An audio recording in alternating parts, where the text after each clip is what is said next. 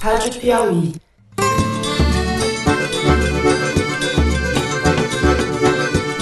Olá, está começando mais um Foro de Teresina, o podcast de política da revista Piauí. Eu sou Fernando de Barros e Silva, diretor de redação. Estamos desburocratizando, seguindo uma determinação do presidente Bolsonaro. Isso porque o código já é antigo, tem mais de 20 anos, ele necessita de atualização. E estou no estúdio com o editor do site, José Roberto de Toledo. Opa! O Lula, eu acho que merece estar livre. Se ele ainda vai ser candidato um dia, eu não sei. Até porque eu acho que o próximo candidato é o Haddad.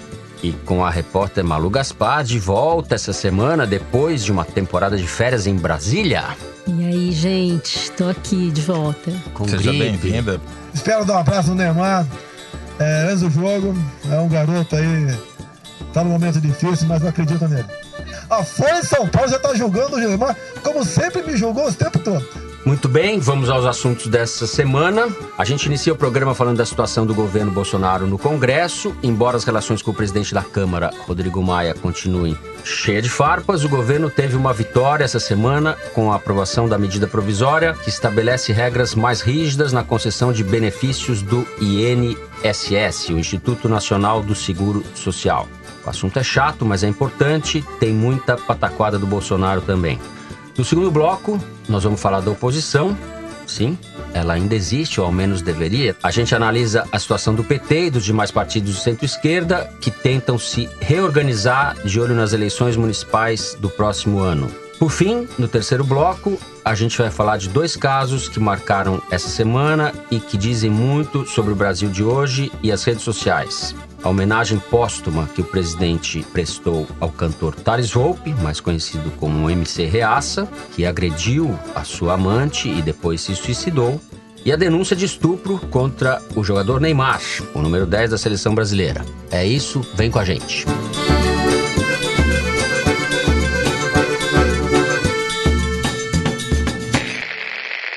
Muito bem, esse primeiro bloco, Bolsonaro e o Congresso, é uma espécie de X-tudo, porque tem muita coisa. Eu começo pelos acontecimentos dessa terça-feira, ontem, para a gente que está gravando.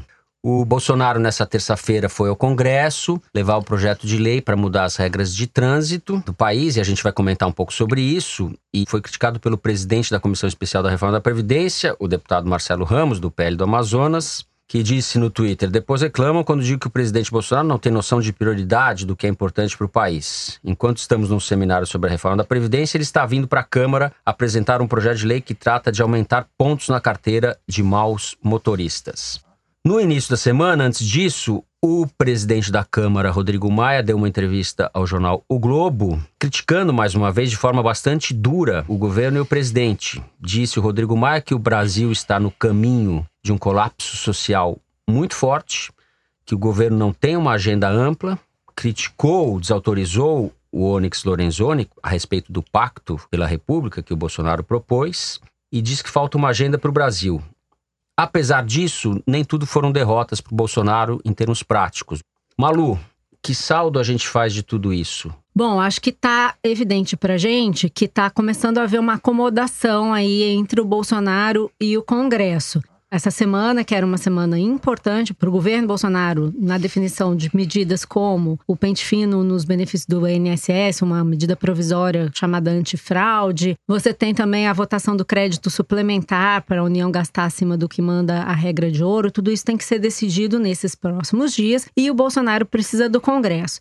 Mas eu queria recapitular um pouco para explicar como é que a gente chegou a esse ponto. Você falou da entrevista do Rodrigo Maia para o Globo e me chamou muita atenção não só a entrevista, mas também o timing da entrevista. Por quê? A gente falou aqui que eu fui para Brasília na semana passada e antes de ir eu conversei com uma pessoa que é próxima ao Rodrigo Maia, que tinha discutido a semana com ele, e ele tinha dito que iria fazer um discurso, isso foi na segunda de manhã, que ele iria fazer um discurso duro contra o Bolsonaro a, a propósito das manifestações que tinham acontecido naquele domingo. E aí o Bolsonaro chamou ele para o café da manhã para o tal pacto e a semana correu muito em ponto, uma situação meio morna, assim. Você falava com os líderes no Congresso, o que, que o senhor achou desse pacto? Ah, isso é bobagem, isso é só falação e tal. E todo mundo pressionando o Rodrigo Maia para que ele falasse e ele não disse nada. Quinta-feira, eu estava lá, assisti a convenção do DEM, onde os líderes, tipo Ronaldo Caiado, governador de Goiás, o Onyx Lorenzoni, pressionaram por uma adesão ao governo, declaração de apoio ao governo Bolsonaro. O Rodrigo Maia segurou a onda, disse que não era necessário apoiar o governo para apoiar a reforma da Previdência. E no domingo à noite, quando supostamente as redes sociais bolsonaristas estavam dormindo, ele deu, no domingo, ele Opa. deu uma entrevista. Eu acho que houve um cálculo, entendeu? Ele segurou a semana toda essa reação mais dura, que já estava prevista desde o início da semana, e falou no domingo, porque ele sabia que a reação dos bolsonaristas, eh, os bolsonaristas não teriam um fim de semana inteiro para detoná-lo nas redes sociais. Ele falou no domingo para que a entrevista saísse na segunda, deu também uma entrevista para um Estadão. E essa entrevista saiu no dia em que começava uma semana central para o governo Bolsonaro. O que, que eu quero dizer com isso? Aos poucos, o Centrão, Rodrigo Maia, a velha política, entre aspas, está aprendendo a lidar com o Bolsonaro e aprendendo a emparedar o Bolsonaro. Porque se ele tivesse dado essa entrevista na quinta ou na sexta, provavelmente o fim de semana ia ser de mais ataques e tudo. Então, eu acho que ele está aprendendo a calcular isso. E ele foi muito bem sucedido. Tanto que o Bolsonaro foi apresentar esse projeto de lei das regras de trânsito e ficou lá quietinho, chamando o Rodrigo Maia de nosso presidente. Eu tô com saudade da Câmara. Entubou legal. Não teve ninguém nas redes sociais detonando o Rodrigo tinha. Maia. ele todo tinha que mundo... aprovar MP no Senado. Ele tem uma agenda intensa, Uhum. então ele entubou, aceitou, Mas ficou quieto. Também dá pra falar o contrário, porque o, o Centrão perdeu o poder de força essa semana, porque a aprovação da MP no Senado envolvendo um acordo com a oposição foi uma medida de habilidade. Explica esse acordo, já. O que, que foi? Como foi? Tinha uma MP, uma medida provisória que ia caducar se ela não fosse votada no Senado Essa do é pente fino. na- que é essa medida que foi baixada ainda durante o governo Temer e que dificulta as pessoas conseguirem a sua aposentadoria. Isso no cálculo contábil do governo é importante porque dá uma Uhum. economia com a qual eles estão contando aí algo na casa dos pouco menos de 20 bilhões de reais. Pois bem, a oposição, se ela não fosse ao plenário do Senado, não haveria quórum para votação. A sessão não poderia nem sequer começar. Faltavam senadores. E para que houvesse a sessão e, portanto, eles conseguissem aprovar e evitar que essa medida caducasse, isso implicaria uma perda de receita estimada para o governo, que é uma coisa muito grave hoje em dia, porque o governo está se desmilinguindo em falta de receita. Eles conseguiram fazer um acordo com os senadores da oposição, Uhum. colocaram os caras em plenário e votaram. A votação terminou três horas antes da MP caducar. Foi uma demonstração de maturidade de articulação política, aquilo que o Bolsonaro disse que não sabe o que é. Ele não sabe, mas alguém ali sabe, né? É, Você viu quem que sabe, né? Fernando Bezerra. Nosso. Bom, Fernando Bezerra Que de já nova sabe, política não sabe tem nada. muito bem o que é, É, foi ele que articulação. fez isso. Inclusive, está respondendo algumas Bezerra, acusações por conta sua. Senador do MDB de. Exatamente. Pernambuco. Que na semana passada teve os bens bloqueados por decisão da justiça por suspeita de desvio de recursos da Petrobras. É, de tanto que ele sabe fazer articulação política. Bom, esse foi apenas um caso. Enquanto a gente grava aqui, está tramitando na Câmara, no Congresso, na verdade, estão tentando fazer uma sessão no Congresso, coisa que eles não estavam conseguindo As duas casas juntas. sequer montar, porque a pauta do Congresso está atravancada por uma série de vetos presidenciais. E a liderança no Congresso é a mais fraca de todas, né? A liderança da Joyce. Aparentemente, vamos ver se se confirma, eles devem conseguir aprovar esse crédito suplementar de 250 bilhões, que é uma coisa absolutamente fundamental, porque se não for aprovado, o governo vai descumprir a regra de ouro que a Malu mencionou. O que que é a regra de ouro? O governo é proibido, por lei, de emitir dívida para custeios de salário, coisas Correntes. correntes, despesas correntes. Então, se esse dinheiro não for aprovado, esse crédito suplementar ao orçamento de 250 bilhões não for aprovado, já no mês que vem, os velhinhos que recebem a BPC, a Benefício, benefício de, progressão continuada, que é um salário mínimo para quem não consegue se manter sozinho, ou é inválido, ou eh, a família não, não tem renda, vai deixar de receber dinheiro. Dá dois meses, vai faltar dinheiro para pagar a aposentadoria. E daqui a três meses vai começar a parar de pagar o Bolsa Família. Então é absolutamente fundamental que eles aprovem isso, ou a alternativa a parar de fazer esses pagamentos é o governo e os governantes e o Bolsonaro ficar sujeito a ser condenado mais para frente por crime fiscal, crime de responsabilidade porque não cumpriu essa regra fiscal. Bom, se eles conseguirem, como tudo indica, aprovar esse crédito suplementar, já vai ser mais uma demonstração de que melhorou a articulação política no Congresso. E, de alguma maneira, aquela chantagem do Centrão não funcionou. Porque até agora não houve uma concessão de cargos como o Centrão pleiteava. Né? Então, essa acomodação que está acontecendo lá está se dando num novo paradigma. Ainda é muito cedo para falar que existe um novo paradigma, mas há a aparência de que se está montando um novo paradigma. De qualquer forma, é curioso que as críticas ao Bolsonaro, apesar desse avanço na aprovação das coisas que interessam ao governo, as críticas ao Bolsonaro partem da direita e de aliados do governo, a rigor, né? O Marcelo Ramos, presidente da Comissão Especial da Reforma da Previdência, e o presidente da Câmara falam do presidente de uma maneira. A oposição não fala nada, Não não, tem se ouve, nenhum não se respeito sabe. Não tem nenhum respeito presidente. pessoal mesmo, né? Eles Uhum. falam do presidente quase como uma pessoa inimputável. Os termos que o Rodrigo Maia usa para falar do presidente, você não vê na oposição as pessoas falando isso, ou não tem voz, não repercute. Só não é? no Foro de Teresina. Só Eu, é, Teresina. eu acho que está cada vez mais evidente que o Congresso está assumindo um protagonismo, inclusive na definição da agenda do país. É isso que o Rodrigo Maia quis dizer e disse na entrevista para o Globo, que é o Congresso que vai definir. E o Bolsonaro, quando gasta cartucho atravessando a Praça dos Três Poderes para defender mudança em lei de trânsito, acho que o Marcelo Ramos tem toda a razão. Estava acontecendo uma discussão sobre reforma da Previdência e nós estamos diante de um desafio que é ver se os estados e os municípios entram na reforma ou não. Isso vai fazer uma tremenda Uhum. diferença. Então, ao invés de fazer isso, de se preocupar com isso, o Bolsonaro foi lá no Congresso. Fazer as coisas erradas. Você vê que é tudo. Não, é uma- ele é tem tudo caso razão, é uma questão de prioridade. Exato. Mas é tudo caso mas- pensado, porque ele conseguiu roubar do Congresso Os dia que o presidente da comissão, Marcelo Ramos, achou que ia brilhar. Ele Uhum. entrou pra história com essa frase reclamando do Bolsonaro, chamando o Bolsonaro de sem noção. Né? Agora, Mas isso, eu acho que essa atitude não é sustentável, porque ele tá cada vez mais na mão desses líderes. Gente, o Fernando Bezerra tá substituindo o Romero Jucá. Não tem nada mais velha política na definição bolsonarista do que o Fernando Bezerra. então, Mas tá funcionando. É, mas então não é o que ele disse que seria. Ele não substituiu evidentemente não é. É uma atitude pragmática. Só Então, que ele, sal- ele salva a cara dele, porque ontem nas mídias sociais o assunto foi cadeirinha.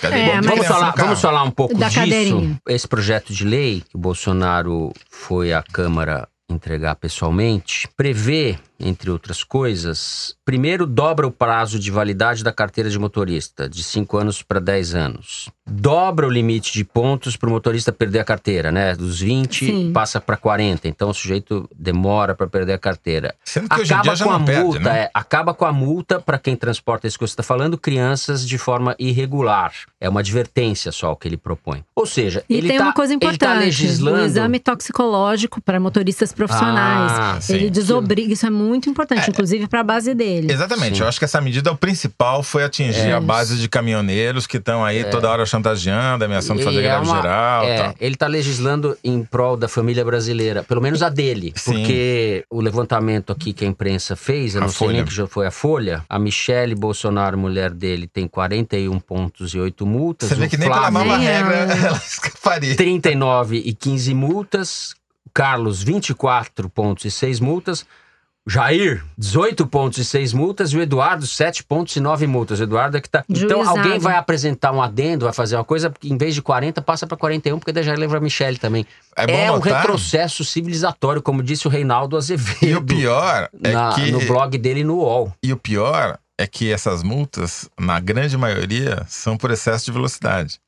Ou seja, o cenário que esse projeto que ele apresentou ontem propõe é mais ou menos o seguinte: motorista de caminhão ou de ônibus bêbado, porque não vai ter mais exame toxicológico, Ou na- é, aplicado com- no rebite. é, Ou com um negócio, anfetamina, É, cocaína, rebite. porque é isso É, que, é é, isso que os caras. eu, eu tava sendo é, otimista, tá certo? É, fica acordado. É isso que Um eles fazem. motorista alterado Alguns psicologicamente fazem, eu não vou generalizar. né? vai sem perder a carteira porque foi aumentado o limite, ou seja, tendo cometido infrações de excesso de velocidade com frequência, vai eventualmente se chocar com um carro de passeio com uma criança que não estará numa, numa cadeira e o isso vai resultar o quê? Na morte da criança. Tem uma estatística aqui que o Globo levantou que é muito interessante. Eles compararam as multas pagas pelo DPVAT por morte de crianças dentro de automóveis nos últimos 10 anos, ou seja, imediatamente antes de entrar a regra obrigando o transporte de crianças em cadeirinhas especiais e agora. Pois bem, deixaram de morrer nesse período 1.017 crianças, porque eram 1.703 crianças antes da regra ser implementada e 680 fatalidades em 2018, último ano da implementação. Significa que, em média, evita-se a morte de 101 crianças por ano no Brasil por conta dessa regra Uhum. da cadeirinha. Dá para fazer uma projeção mais ou menos da seguinte maneira: o Bolsonaro será responsável direto pela morte de 404 crianças ao longo do seu primeiro mandato, se não for 808, caso ele venha a ser reeleito. Esse projeto de lei foi apresentado para o Congresso sem nenhum estudo que o embasasse. Isso está virando a tônica do governo Bolsonaro. O projeto anticrime é a mesma coisa. Não teve um estudo embasado e tal que sustentasse esses dados. A revista Veja trouxe um dado mostrando que dos 12 milhões de caminhoneiros no Brasil, 2 milhões e 200 deixaram de renovar a habilitação por conta do exame psicológico. Os veículos representam apenas 4% da frota, mas estão envolvidos em 55% dos acidentes com morte. Isso não sei se ele chegou É. a considerar. Você vai indo pra delinquência, é uma milicianização do país. Você ajeita a lei pra delinquir. É isso que, Não, que e é assim. em jogo, na verdade. É o discurso da lei da ordem ao contrário. E pensar que o início, digamos assim, de regras mais civilizadas na condução dos carros tal, começou na gestão de Paulo Maluf na Prefeitura de São Paulo, quando ele instituiu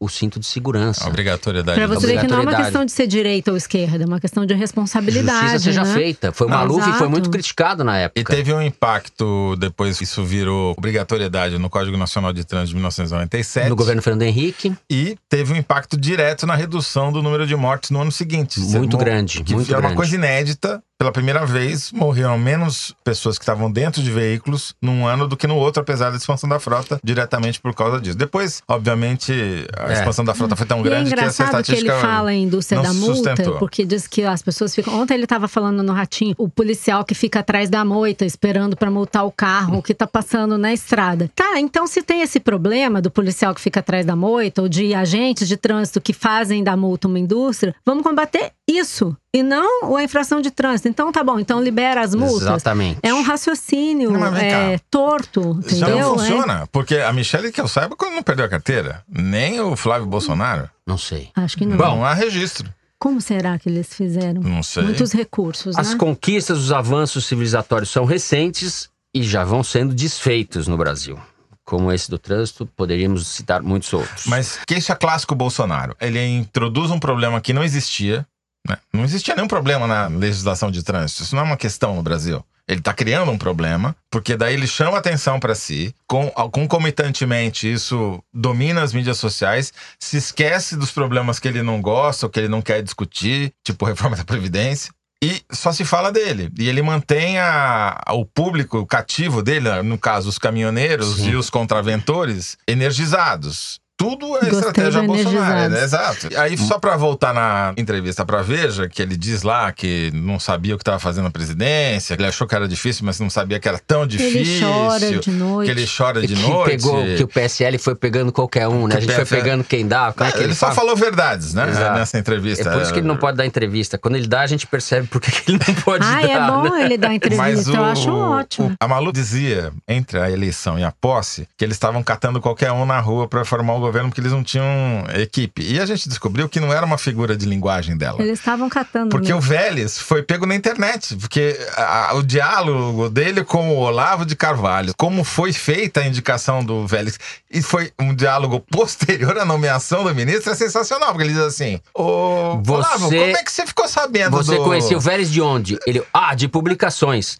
Pô, Olavo, você namorou pela internet? É e ele só descobriu depois, nem perguntou, É né? um caso típico de ministro da educação nomeado por orelhada. Ninguém conhecia o cara.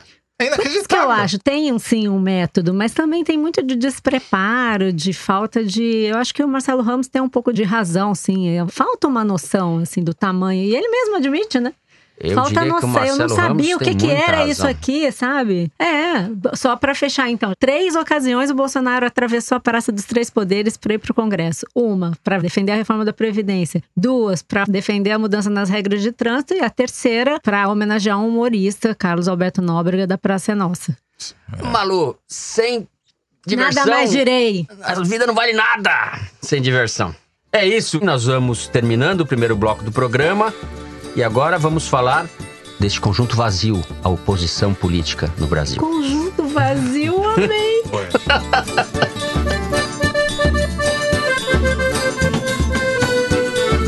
O governo Bolsonaro não precisa de oposição, mas a oposição também não precisa de oposição, porque ela se destrói sozinha. Eu vou começar esse bloco falando um pouco da situação do PT. Como a gente sabe, existe uma guerra velada, nem tão velada assim, É uma guerra fria, né? entre a Glaze, que representa o vocalismo, uma espécie de ventríloco do Lula, e o Fernando Haddad, que foi candidato à presidência, perdeu no segundo turno para o Bolsonaro. A Glaze, nessa semana, disse à jornalista Bela Megali do Globo que o Haddad cresceu muito como político e, do ponto de vista partidário, é o melhor nome para ser prefeito de São Paulo no ano que vem.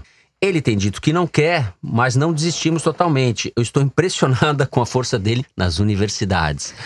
Seria... É uma Ele maldade. cresceu muito como político e vai, em vez de ser candidato a presidente, vai ser candidato a prefeito. Vai ter um downgrade. Que ele cresceu muito como político. Evidentemente, ela está empurrando o Haddad pro cadafalso, porque ele não quer, não pode ser candidato à prefeitura de São Paulo, seria a morte política. Não estou dizendo que não vá morrer de alguma maneira politicamente, mas Mas seria um suicídio. né? suicídio, porque o PT tem chance, pendendo a zero, de ser eleito à prefeitura de São Paulo no ano que vem. E o Ah, sujeito mesmo que, que ele se tem elegesse, 40 e tantos milhões de votos. Ele voltaria Exato. muitas casas no tabuleiro, né? O que está em jogo, entre outras coisas, é a presidência do PT. O Congresso vai ser em outubro, o Congresso do PT, que deve reconduzir a Daisy. A Daisy? Conduzindo Miss Daisy. Ah, essa É o Matéria. Haddad conduzindo a Miss é, Daisy. que deve reconduzir a Meu Glaze. Deus. Ai. Toledo, vamos começar pelo PT, então? Ó, então, Fernando, pra mim, o PT tá preso em Curitiba e tá tentando levar o resto da oposição junto, né? Por quê? Em geral, quem define a oposição é o próprio governo. Ela escolhe quem são os seus adversários, ela elenca quais são as suas prioridades, quais são os grupos da sociedade que ela vai privilegiar, principalmente com verbas ou com medidas que ela vai agradar, e, por exclusão, define aqueles que não são contemplados como a sua oposição. O governo escolheu como sua oposição os estudantes, os professores, a educação, de modo geral, né? Tanto que foram essas pessoas que lotaram praças, avenidas, já duas vezes, em número superior até do que os apoiadores do presidente. O PT tentou sequestrar, o parte do PT, pelo menos a Glaze, Uhum. tentou sequestrar esse movimento dizendo que tudo é Lula livre, que isso também é Lula livre. Não é Lula livre, os caras não foram pra lá gritar Lula livre, eles foram pra lá Teve gritar. até não. briga, né, no E dia aqui é bom, você só para reforçar o que você está dizendo, a Glaze disse: para nós do PT, Lula livre é estratégico, nós achamos que não há salvação da democracia com Lula preso. Lula e educação são pautas inseparáveis. Essa moçada que está na rua pelo legado que Lula deixou no país. O depoimento dela, a entrevista dela, discrepa do que disse o Haddad, né? Que o movimento da, da educação é um movimento da sociedade, independentemente da posição que a pessoa tenha em relação ao PT e ao Lula. Ou É seja, verdade. ele tentou descolar as duas E é coisas. verdade, quer dizer, a sua- a análise que ele faz é correta, porque o movimento que a gente viu nas ruas não tem nada a ver com o movimento Lula Livre. Lula Livre foi domingo lá em São Paulo, na Praça da República, tinha lá 10, 15, 20 mil pessoas, mas e é o aquilo. Suplicy Dançando feito, dançando. Suplicy feito livre. um, um Suplicy livre é um perigo. mais jovem do que eu. Suplicy bastante livre. Suplicy bastante livre. é. É, então, o PT, ele tá preso na, na questão do Lula. Aí você vai dizer, não, mas o Lula pode vir a ser solto, porque o Ministério Público, nessa terça-feira, deu um parecer dizendo que não, ele já pode progredir para um regime semiaberto e sair durante o dia e trabalhar se conseguir um emprego e tal. E o STJ, a quinta turma, deve votar isso hum, proximamente. O problema é que lá em Porto Alegre, o mesmo relator do primeiro julgamento em que ele foi condenado e teve a pena ampliada, também está redigindo a sua sentença na segunda condenação. E é uma expectativa de que pode ser que essa sentença venha a ser dada e julgada em segunda instância que aí agora é o caso do sítio, não é mais o caso do O caso de triplex, Atibaia. O caso de Atibaia. Aí no ele próximo é- vai mês. ser solto, Daí, se for solto, se depois pode- vai ser preso Exatamente. novamente. Então pode acontecer uma coisa assim, dele ser solto e duas semanas depois voltar pra cadeia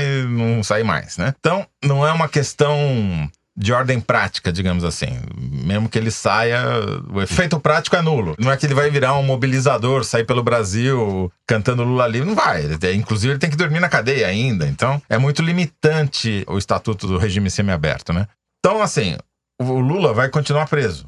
Mesmo que em regime semiaberto, ele continua preso, politicamente preso. E o PT continua preso com ele, como se vê por essa E declaração da preso no Gleisi. passado, nas práticas do passado. Eu não tô querendo diminuir o papel histórico do Lula, eu só tô pensando pra frente. Se você, a Sim. oposição, não tem uma opção de poder, o que que é uma opção de poder? É alguém que consiga dizer, eu sou uma liderança, votem em mim, eu serei um antagonista eleitoral do Bolsonaro ou do seu sucessor indicado, Moro, por exemplo. O Lula não é isso e não será isso. Não terá Não viabilidade tem como, mais. ele não tem viabilidade jurídica, não é uma questão política. E já se ficou demonstrado na eleição passada que preso ele tem limites eleitorais, ele tem um grande cabedal eleitoral, porém o poder de transferência é limitado, não conseguiu Isso fazer vai, o tem eleger a o tendência é que isso vai diminuindo, claro. Eu Isso vai diminuindo com o tempo. Bom, Logo, a oposição precisa criar uma alternativa, só que ela está presa à lógica atual. Houve uma articulação, os presidentes de partidos de oposição, do PT, do PDT, do PSB, do PSOL, começaram a se reunir, criaram um fórum, começaram a se reunir com regularidade, tentar unificar o discurso, mas na hora que vai pra prática, a prática é o Ciro Gomes batendo boca com a Maria do Rosário. Então, além de estar preso, amarrado no Lula, como se fosse uma âncora,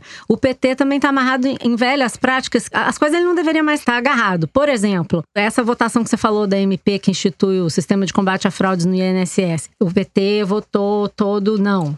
Ele está fazendo votações em bloco contra tudo que interessa para o governo. Eu sei que tem muita gente que acha que essa MP pode dificultar a concessão de algumas aposentadorias, mas ela também pode acabar com fraudes. Então é importante que se converse. O PT não está fazendo isso e não está apresentando, se contrapondo ao governo em questões substantivas, por exemplo, no caso da educação, que o PT tentou se acoplar aí às manifestações. Você não viu nenhum deputado petista no Congresso fazendo alguma proposta, sugerindo alguma emenda, defendendo alguma coisa nesse rolo que foi a discussão sobre a educação nos últimos meses do PT. Você tem a Tabata Amaral, você tem outros deputados que estão colocando emendas, a reforma da Previdência. O PT não está defendendo pautas, ele não está discutindo assuntos que interessam para o país. E mais, continua tentando fazer, aí eu falo do Ciro, o que ele sempre fez, que é dominar todas as agendas da esquerda. Então ele quer, como diz a Maria do Rosário, estava pedindo unidade lá, quer fazer unidade com eles mandando. Eles não entenderam que o Brasil mudou para todo mundo, a política está mudando para eles também. E o Ciro tá tentando se adaptar a isso, aquele gesto que ele fez lá de fazer aquele circo com a Maria do Rosário, claramente é um gesto calculado, né? Ele viu que fez sucesso, o Lula tá preso babaca e tal, que isso agrega uma parte da oposição, então ele fala isso. Mas a eu verdade. tenho dificuldade de achar que o Ciro faz as coisas calculadas, porque ele, eu- o destempero dele não é simplesmente É que ele se calculado, é, uma empolga, coisa né? atávica. Mas assim, tem é uma coisa que ele é- falou naquele discurso. Quantos votos o PT deu pro Marcelo Freixo para a presidência da Câmara? Ele falou exatamente isso. Uhum. Unidade ao cacete. Aí eu fui conferir. Dos 50 votos que o Marcelo Freixo teve, 39 foram do PT. Então, isso significa que 16 deputados do PT não seguiram a orientação partidária e não votaram no Freixo. Então, assim, como diz o Ciro, unidade é o cacete, né? Sua unidade só serve para mim, quando é o outro, não serve. No Rio de Janeiro, Marcelo Freixo é o candidato a prefeito da oposição. O PT fazendo questão de botar Benedita da Silva como vice. Que é uma âncora gigante para a É uma candidatura âncora, mas do daí Freixo. faz parte, faz parte da negociação política Sim, isso. É. e, e não está garantido. Pode Uhum. ser que fique o PDT. O que eu quero dizer é que se o PT continuar preso nessas duas práticas do passado, ser contra tudo e contra todos, e querer dominar, ser o dono do campo da oposição, a coisa não anda. O Haddad percebeu isso, só que ele também está preso Mas numa ele estrutura. aparentemente não tem força para mudar isso. O futuro do PT está evidentemente ligado à capacidade que o partido vai ter de se emancipar do Lula, do ponto de vista político, tô falando. Você pode continuar dentro do PT defendendo Lula livre, etc, mas essa não pode ser a bandeira principal do partido se o partido quiser voltar a ter relevância, protagonismo, quiser liderar algum processo político no país. a tendência do PT vai ser minguar e virar um partido, não digo irrelevante, mas um partido muito menor do que já é hoje, ele já é muito menor do que ele foi, se continuar amarrado a esse espelho retrovisor. Essa que é a verdade. É interessante que o PT Independentemente tem pessoas, do que né? eu acho ou não da prisão do Lula, etc., a gente já falou bastante sobre isso, não é o caso de voltar Que isso a esse não vai ponto. acontecer porque Isso o quê? Esse emancipar. A- a- não, eu digo, na prática, mesmo que no discurso a Glaze seja reconduzida como Miss Daisy para a presidência do partido e com isso seja mantida essa prisão do partido em Curitiba, os governadores do PT, que estão concentrados na região Nordeste, eles têm vida própria. E eles vão articular a eleição municipal pensando na sua sucessão dois anos depois. Então, a Tá burocracia partidária é uma coisa, a realidade política é um pouco diferente. Então, mesmo que no discurso o Lula livre continue sendo o mote principal do partido, na prática a gente vai começar a ver um pragmatismo político cada vez. Eu tô achando meio mais- wishful thinking isso que não, você tá mas falando. não, porque não é wishful thinking, é a questão de sobrevivência. Se o E- governador da Bahia não se mexer, se todos os outros governadores do PT não se mexerem, eles não vão se reeleger depois. O, o Flávio Dino, que é do PCdoB, governador do Maranhão, tá em- muito próximo do Haddad, a gente sabe, tem conversado, o Haddad tem falado dele, inclusive. O centro de gravidade do PT mudou para o Nordeste, em termos não só da votação do partido para a presidência, mas as pessoas, os governadores do partido estão concentrados no Nordeste. Então, isso é uma novidade também. né? Cria uma mudança em relação ao que o PT representou historicamente. O centro de gravidade era São e Paulo. olha que interessante, o Camilo Santana, por exemplo, que é um governador do PT, que está no Ceará e conseguiu debelar no ano passado a rebelião nos presídios. É um governador que tem obtido resultados, que está conversando com Bolsonaro. E essa queda, segundo o pessoal da Segurança Pública me diz, essa queda no número de homicídios, até ontem o Bolsonaro admitiu isso para o Ratinho, tem a ver com a questão do Ceará, a queda dos homicídios no Ceará. O fato de na rebelião, por exemplo, não ter morrido ninguém. Então, existem líderes que sabem fazer coisas que podem interessar a população. Só que também aí, é, quando eu falo wishful thinking, Toledo, é a máquina partidária na mão dessa agenda Lula livre, ela prejudica, né? Porque você tem um fundo partidário, você tem a máquina partidária, você tem uma presidente do partido que está só falando de Lula livre quando o Congresso está debatendo uma série de temas importantes. Então, eu não sei, eu tenho minhas dúvidas. Eu não acho que é dado que vai ter essa reação, porque já podia ter acontecido e até Muito agora bem. não Não é aconteceu. uma reação para mudar, mas é uma reação para minorar os efeitos negativos que a manutenção dessa atitude vai gerar. Tá certo. Ficaremos atentos. Vamos ver. E vamos voltar a este assunto. Com isso, a gente encerra o segundo bloco do programa. Este é o momento em que nós damos voz ao nosso departamento de estatísticas do Foro de Teresina. Quero dizer, ao número da semana. O número da semana é extraído da seção Igualdades, que o site da Piauí publica todas as segundas-feiras. E o nosso produtor e agora diretor Luiz Maza, que está aqui no estúdio com a gente, traz um número informativo ou curioso sobre este assunto e nós comentamos rapidamente. Luiz, qual é o número da semana? 10,3 mil. 10,3 mil. O que é 10,3 mil? Esse é o número de casos confirmados de sarampo no Brasil em 2018. O que chama atenção, Fernando, é que nos dois anos anteriores, 2017 e 2016, não foi registrado nenhum caso dessa doença no país. A Organização Pan-Americana de Saúde chegou a certificar o Brasil como um país livre de sarampo, mas a doença ressurgiu, especialmente na região norte. 95% dos casos estão concentrados no estado do Amazonas. Agora, o que é mais impressionante é que também houve um ressurgimento do sarampo nos Estados Unidos e lá virou um grande assunto, muito mais do que no Brasil. Tem a ver também com a falta de cobertura vacinal. Pequenas comunidades que deixam de vacinar seus filhos acabam ah, auxiliando a propagação da doença. Como aconteceu, por exemplo, uma comunidade lá em Nova York, em Brooklyn, dentro de Nova York. E aqui, o assunto, embora não tenha virado um- uma preocupação tão grande, o número de casos é 28 vezes maior do que o número nos Estados Unidos. Impressionante. É uma epidemia? É um surto, né? Um surto porque está muito confinado ao Amazonas. Mas o problema é que não é a única doença que está recorrendo, que é reincidente, né? Que está Reaparecendo. reaparecendo. Doenças exatamente. que eram consideradas extintas ou controladas? Pois é, agora a gente também tem a volta da sífilis. Ai, meu É Deus. inacreditável, né? Mas o número de. E, e especialmente em grávidas, que é mais grave ainda, né? O número de grávidas com sífilis dobrou de 29 mil em 2014 para 59 mil em 2018. Ou seja, a gente está progredindo em todas as frentes. Impressionante. Com este alentador número da semana, né, Luigi? A gente passa agora para o terceiro bloco. Vamos falar do Thales Volpe, o MC Reaça, e do caso Neymar.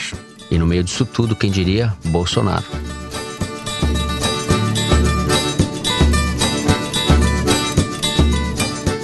A última semana foi marcada pela repercussão muito intensa nas redes sociais e na imprensa de modo geral de dois casos muito sensíveis que mobilizaram aí a sociedade as atenções das pessoas. Primeiro, a denúncia de estupro contra Neymar. Ele foi acusado por uma mulher de ter forçado relações sexuais com ela há algumas semanas em Paris, no dia 15 de maio. Para tentar provar sua inocência, o Neymar compartilhou fotos e conversas íntimas editadas feitas pelo WhatsApp com a mulher que o acusou. O outro caso, na verdade é anterior, cronologicamente, é o do cantor Thales Volpe, ou MC Reaça, que foi denunciado por espancar a amante que ele tinha no último sábado, dia 1 e horas depois se suicidou. A mulher que foi agredida por ele está internada, terá que passar por uma cirurgia. O presidente Jair Bolsonaro soltou a seguinte mensagem pelo Twitter. Thales Volpe, conhecido como MC Reaça, nos deixou no dia de ontem tinha o sonho de mudar o país e apostou em meu nome por meio de seu grande talento. Será lembrado pelo dom, pela humildade e por seu amor pelo Brasil. Que Deus conforte juntamente com seus familiares e amigos. O colunista da Folha, Joel Pinheiro da Fonseca, dedicou o artigo dele dessa semana a esse assunto. Eu confesso para vocês que eu não sabia nem quem era esse MC Reaça. Esse sujeito não estava no meu radar. Internacionalmente famoso. É, não estava no meu radar, eu não conhecia. Daí eu soube pela coluna do Joel Pinheiro da Fonseca que o MC Reasco fez o jingle da campanha do Bolsonaro, ele é o responsável pelo jingle, um dos jingles, e a letra diz o seguinte: Dou pra cut pão com mortadela e pras feministas ração na tigela. As minas de direita são as top mais bela, enquanto as de esquerda têm mais pelo que cadela. E daí conclui o Joel Pinheiro da Fonseca: este é o talento a que Bolsonaro se referia. Toledo, o que, que a gente vai achar desse caso? O talento que empolgou tanto assim o Bolsonaro não é só porque ele se refere de maneira genérica às mulheres de esquerda, que, segundo ele, tem mais pelo que cadela. É porque, no caso do Bolsonaro, ele desce a inimigos pessoais do Bolsonaro e os trata mais ou menos da mesma maneira. Então, Jean Willis é, só estava vendo novela enquanto o Bolsonaro casou com a Cinderela. A Maria do Rosário não sabe lavar panela. A Jandira Fegali nunca morou na favela. A Luciana Genro apoia o Sem Terra, mas não dá o endereço para não invadirem a casa dela. Então, ela, ele vai nominando. É, é, tudo rimado, né? Ele, ele vai oh. nominando todos uhum. os inimigos do Bolsonaro e por isso que o Bolsonaro se manifestou a favor. O problema qual é? O MC Reaça tinha uma amante em outra cidade. Essa amante aparentemente disse que estava grávida, depois descobriu-se que não está. Não mas se sabe. Hoje, hoje quando ele está gravando, o hospital disse é, que não está, uhum. né? Agora, pro MC Reaça, ela está. Porque ele morreu e a informação. Ele deixou um que... áudio para a mulher, né? Dizendo que cuidasse do filho dele. Exatamente. Então, então uh, ele agrediu, ele quebrou o maxilar da amante, deixou ela com hematomas no rosto inteiro e quebrou o maxilar, que vai demandar uma cirurgia, porque achava que ela estava grávida e com isso ele ficou transtornado.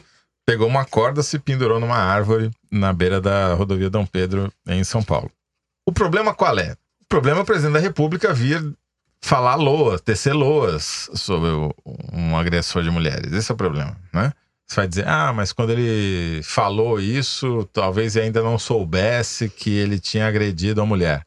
Pois bem, quando o exército matou o cantor e uh, o sem-teto com 80 tiros, o presidente da República esperou até o quanto ele pôde para se pronunciar. E a única coisa que ele falou foi que o exército não matou o cara. Sim. E agora, antes que soubesse qualquer coisa sobre o MC Reaça, já saiu falando, ele, os filhos, a família inteira tal. Então, Isso mostra quais são as prioridades e o que, que o Bolsonaro considera que é digno de uma manifestação do presidente da República. Bom, eu até acho que realmente o Bolsonaro não sabia que o MC Reaça tinha agredido a mulher. Quando soltou a nota. Quando soltou a nota. Eu, quer dizer, como é que não tem como saber isso, mas imagino que não.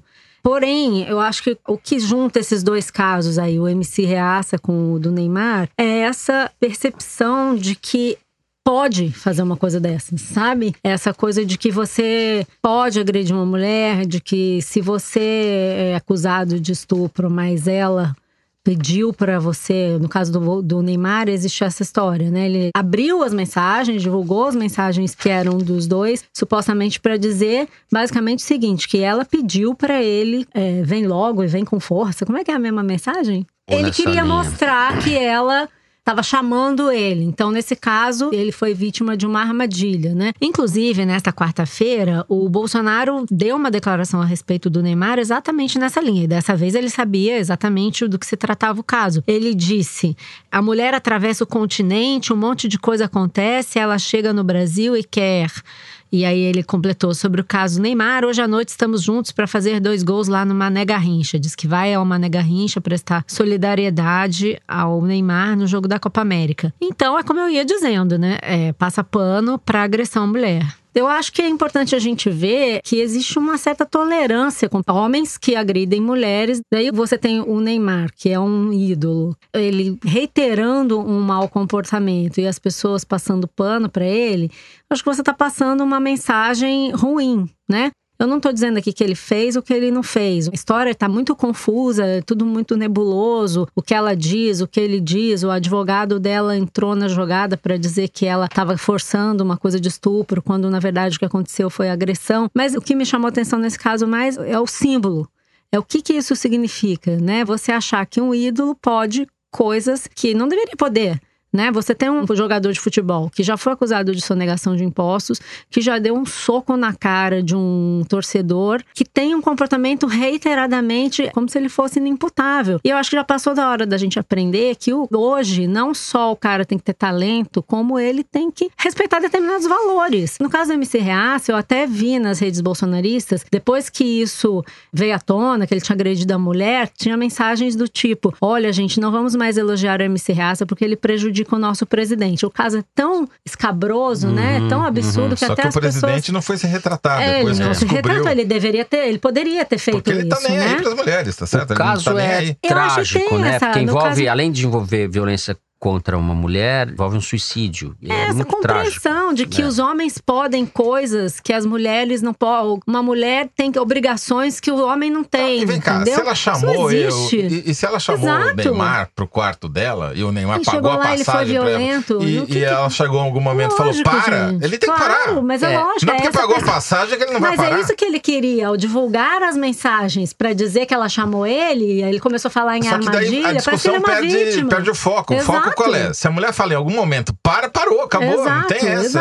é Só porque ele pagou a mesmo. passagem. É, mas aí tem é o é, fica uma coisa como se o Neymar pudesse tudo. Como se ele tivesse. Não, e ele cometeu um crime ao expor. E o pai dele foi claro com relação a isso, né? Disse que é melhor cometer um crime de internet do que cometer um crime de estupro. É porque a pena é menor, né? É, agora, então quer Deixa dizer, o eu- Neymar pode tudo? Quando se trata de agressão à mulher, pode tudo? É, Sabe, esse eu acho que é repente, um aspecto. é isso, eu acho isso que me é- incomodou. esse é um aspecto que eu acho que é muito importante. Outro aspecto que me chama a atenção, que eu acho muito importante, e que foi abordado pelo colunista da Folha, Ronaldo Lemos, que é um estudioso da internet, ele, ele escreveu o seguinte: o que chama atenção no caso Neymar é que ele traz sinais claros de que há uma institucionalização do tribunal da internet. É como se a internet já tivesse se normalizado como lugar de julgamento. Começa a surgir até um processo a ser seguido pelas partes. E ele desenvolve esse raciocínio mais do que absolvição ou não pela justiça, o Neymar agiu para se livrar na internet, né? A internet realmente se transforma num tribunal e as pessoas se posicionam de maneira instantânea para lá e para cá, e no caso do Neymar, isso gera muita repercussão, evidentemente. Ele, só no Twitter, que eu vi, ele tem mais de 43 milhões de seguidores, no Instagram deve ser mais. Há um poder muito grande em torno dele, interesses comerciais muito grandes. E a gente está na véspera de uma Copa América, tem interesses pesados de Uhum. transmissão, de tr- direito de transmissão da Rede Globo, da CBF, patrocinadores do Neymar, enfim, tem uma série de coisas que estão envolvidas. Isso não tira a gravidade do caso em si, mas há uma espécie de máquina de guerra que foi posta em funcionamento. Porque é tão importante ou mais você ser absolvido na internet do que pela justiça. Porque a Malu citou o problema que ele teve com a Receita Federal. O pai dele senta com o ministro da Paulo Fazenda Guedes, é. É, isso é outro de- e absurdo. decide, né? Sim. Então, assim, o, o crime é. você resolve nos bastidores. Agora, a imagem, que é o que dá dinheiro pra ele, porque os patrocinadores já estão falando, estão preocupados, ainda não falaram em retirar o patrocínio, mas. Até tem gente dizendo que ele não deve jogar, né? Algumas pessoas O defendendo que ele não da joga. CBF Aham, dizendo que da devia CBF. pedir pra sair, Uhum. enquanto o presidente da CBF disse que imagina, tá tudo bem, mil maravilhas, não aconteceu nada. Acho que a questão é essa, quer dizer, por que, que o Bolsonaro vai imediatamente ao Twitter falar bem do MC Reaça que fazia jingle pra ele? Porque ele quer faturar a morte do cara. Assim como ele fez com o Gabriel Diniz, né? Que morreu na, Exatamente. Jennifer, o cantor da, ele da música quer Jennifer. faturar com uma tragédia. Eu acho até pior, Zé, de certa forma, não sei se pior, mas eu acho que ele realmente gosta da personalidade do sujeito que morreu. Eu acho isso, que é, tem um lado sincero nele, além do cálculo que eu concordo com você. Eu queria só voltar nesse ponto da internet para concluir, e vou citar pela segunda vez no programa o Reinaldo Azevedo, com quem eu tenho sempre muitas divergências, mas a quem eu respeito. O, o Reinaldo Azevedo escreveu que a gente vive uma época da falência das mediações. E eu me sinto no direito porque eu falei também no Twitter outro dia que o Bolsonaro não conhecia mediações. Eu não sei quem plagiou quem, eu não plagiei o Reinaldo, nem ele me plagiou. Acho que foi uma coincidência. Eu falava, a política é uma espécie de mediação. O Bolsonaro não conhece mediação. E a palavra é uma mediação. Por isso que o Bolsonaro não sabe falar também. O Bolsonaro realmente é um personagem que não conhece mediações. E ele está sintonizado com esse mundo da internet, da instantaneidade das redes sociais, que é um mundo sem mediação. Os julgamentos são instantâneos, as posições são instantâneas. A civilização depende um pouco de mediações. Eu não sei como a gente vai resolver, pensando mais amplo, esse problema que é estrutural. Daqui para frente, esse é o estado das coisas. Né? E Sim, a, eleição- a campanha do Bolsonaro e a eleição dele já são isso produto tem um impacto desse, político desse momento. gigantesco né? que a gente está vendo. Uhum. Não dá para atribuir tudo às redes sociais, à internet, a a essa instantaneidade, mas esse ambiente criou a possibilidade desse mundo sem mediação e de linchamentos instantâneos e de posicionamentos assim, que é muito preocupante, a meu ver. Enfim. É isso. Sem mais mediações, a gente vai para o momento mais insano, para mim cruel, do Foro de Teresina, o momento Kinder Ovo. Eu fiquei sabendo por algumas fontes que na semana passada a Malu foi a Brasília, não para fazer reportagem, mas sim para estudar a voz dos 513 deputados e aumentar a chance de ganhar. Fiquei lá gravando todo Estamos mundo. de como- olho, tipo Malu. Raoni, gravadorzinho. Pode soltar o áudio, Luca. Mas eu não acertei, tá? O outro em casa. Teria perdido. Vamos voltar aí com as imagens da rua. E muitos dos nossos telespectadores hoje estão lá se manifestando no Brasil inteiro. E nós com coceira para ir. Olha que lindo. Fora Bolsonaro, todos antefaz, não sei onde é que é. Essa daí, eu acho que é São Luís. Uma manifestação impressionante São A Luís. Luiz hoje. Mercadante. Olha, Luiz É aí. Mercadante, eu ia consegui! falar. Ah, Ah, consegui. Malu, você roubou, eu ia falar. Ué, Você- roubei nada. Eu fui na sua frente. Empate. Empate. Eu falei. Que empate? Eu falei antes. Empate, não, é empate. Deixa eu roubar um pouquinho. A drone está toda para poder filmar. Nós não temos drone nem helicóptero, mas nós temos ideias. As ideias são muito Ah, a gente poderosas. sabe. E uma coisa, a minha mulher Regina foi para a manifestação e a Carolina, mulher do Paulo, também. As duas estão lá fazendo a caminhada, estão doidos para encontrá-las, quem sabe pegar ainda o restinho da manifestação. A Luiz Mercadante, ex-ministro da Educação, ex muita coisa no PT, durante um debate no canal TV 247 no YouTube, no último dia 30 de maio, quando aconteciam as manifestações contra os cortes na educação. Malu pode explicar o ex-aloprado na campanha de 2006, quando ele era candidato ao governo de São Sim, Paulo, o pessoal da campanha dele foi pego comprando um dossiê contra o José Serra. Na véspera da eleição Na véspera, tal. num hotel, inclusive, foram pegos E o no flagra. Lula se referiu a essas pessoas, o Lula que era então um presidente, bando de aloprados. que era um bando de aloprados, esse caso ficou conhecido como o caso dos aloprados, Isso. do qual o Mercadante se livrou, né? Se livrou, é. Tá solto, né? É. Tá todo ele tá solto e o Lula tá preso, né? Foi empate esse negócio. Não, pode fazer aí o VAR, chama o VAR aí, Não, meu no filho. VAR você vai ganhar, mas não tem VAR nesse negócio, não tem Eu VAR. quero um VAR, eu Aqui é falei futebol à moda primeiro. antiga. Eu falei primeiro. Muito bem, agora é hora da gente abrir a caixa de correspondências do foro e ver o que vocês, queridos ouvintes, andam falando sobre nós. Pode ser elogio, pode ser desaforo, pode ser estudante que ouve o foro cortando a cabeça de najas. Não importa, a gente lê tudo aqui. Quem quiser escrever para cá pode deixar uma mensagem nas redes sociais da Piauí ou mandar um e-mail pelo bom e velho foro de Teresina, arroba revistapiauí.com.br. Ainda no espírito do momento Kinder Ovo, eu vou ler aqui o comentário que o João Lima deixou no YouTube na semana passada. Ele diz, abre aspas, todo o meu prédio ouviu que o Kinder Ovo era o Lupe. Só vocês não ouviram. Lamentável. Parabéns pelo programa. A gente tenta, João, a gente pois é, tenta. pois é. Agora, antes de passar a bola para Malu, eu vou ler o tweet indignado da Ananda Marques, que disse o seguinte: E o povo que acha que o Foro de Teresina é feito por gente de Teresina? Como teresinense, eu acho um disparate. De onde que vocês acham que o sotaque deles é piauês? É de alma, a gente é teresinense de É, alma, de coração. Somos, teres, somos teresinenses de alma. Sim, de afinidade. Claro. Teresina tem o, o grande poeta Mário Faustino, que eu adoro. Uhum, tá vendo? É, momento cabeção. Citado pelo Glauber Rocha no Terra em Transe, que é, não conseguiu firmar o nobre pacto entre o cosmos sangrento e a alma pura. Gladiador defunto, mas intacto, tanta violência, mas tanta ternura. Meu Deus. Ó. É. Calma, Mário serei. Faustino, Mário Faustino. Mário Faustino. Bom, tem uma mensagem aqui para ler que vai inaugurar uma nova categoria de mensagens. Como se não bastasse o assunto Java Porco, agora tem outro tipo de mensagem, Toledo. Culpa sua.